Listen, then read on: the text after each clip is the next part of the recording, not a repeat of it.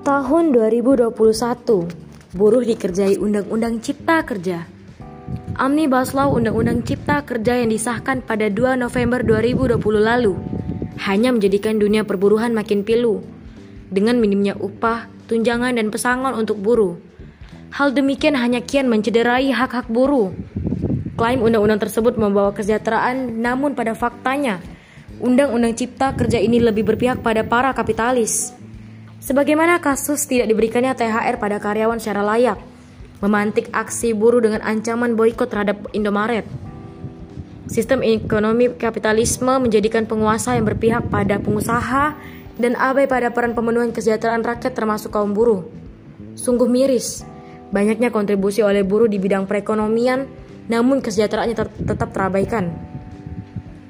Kebijakan pemerintah dengan harga sandang, pangan, dan papan serta biaya pendidikan juga kesehatan terus meningkat tiap tahunnya, menjadikan rakyat harus bekerja keras mendapat upah guna memenuhi kebutuhan hidupnya. Dalam pandangan Islam, buruh dan pengusaha memiliki posisi setara, yakni sebagai hamba Allah. Buruh wajib mengerjakan pekerjaannya dengan baik dan berhak atas upahnya. Pengusaha berhak mendapatkan hasil pekerjaan yang baik dan wajib pula memberi upah yang layak bagi para pekerja dan menyegerakan pembayaran upah tersebut. Negara akan memastikan adanya upah layak yang disepakati pekerja dan pengusaha. Ketika ada ketidakkesepakatan antara pekerja dan pengusaha terkait upah pekerjaan hari libur dan lain-lain, negara akan menjadi pemutus dengan menyediakan hakim sebagai pihak yang memberikan keputusan atas konflik yang ada. Tentang kesejahteraan pekerja adalah tanggung jawab penguasa. Negara wajib memfasilitasi laki-laki balik untuk mencari nafkah bagi orang yang memiliki kelemahan seperti sakit, cacat, atau orang tua, negara akan memberi santunan. Namun jika seorang laki-laki mampu bekerja tetapi ia malas, negara akan memaksanya untuk bekerja.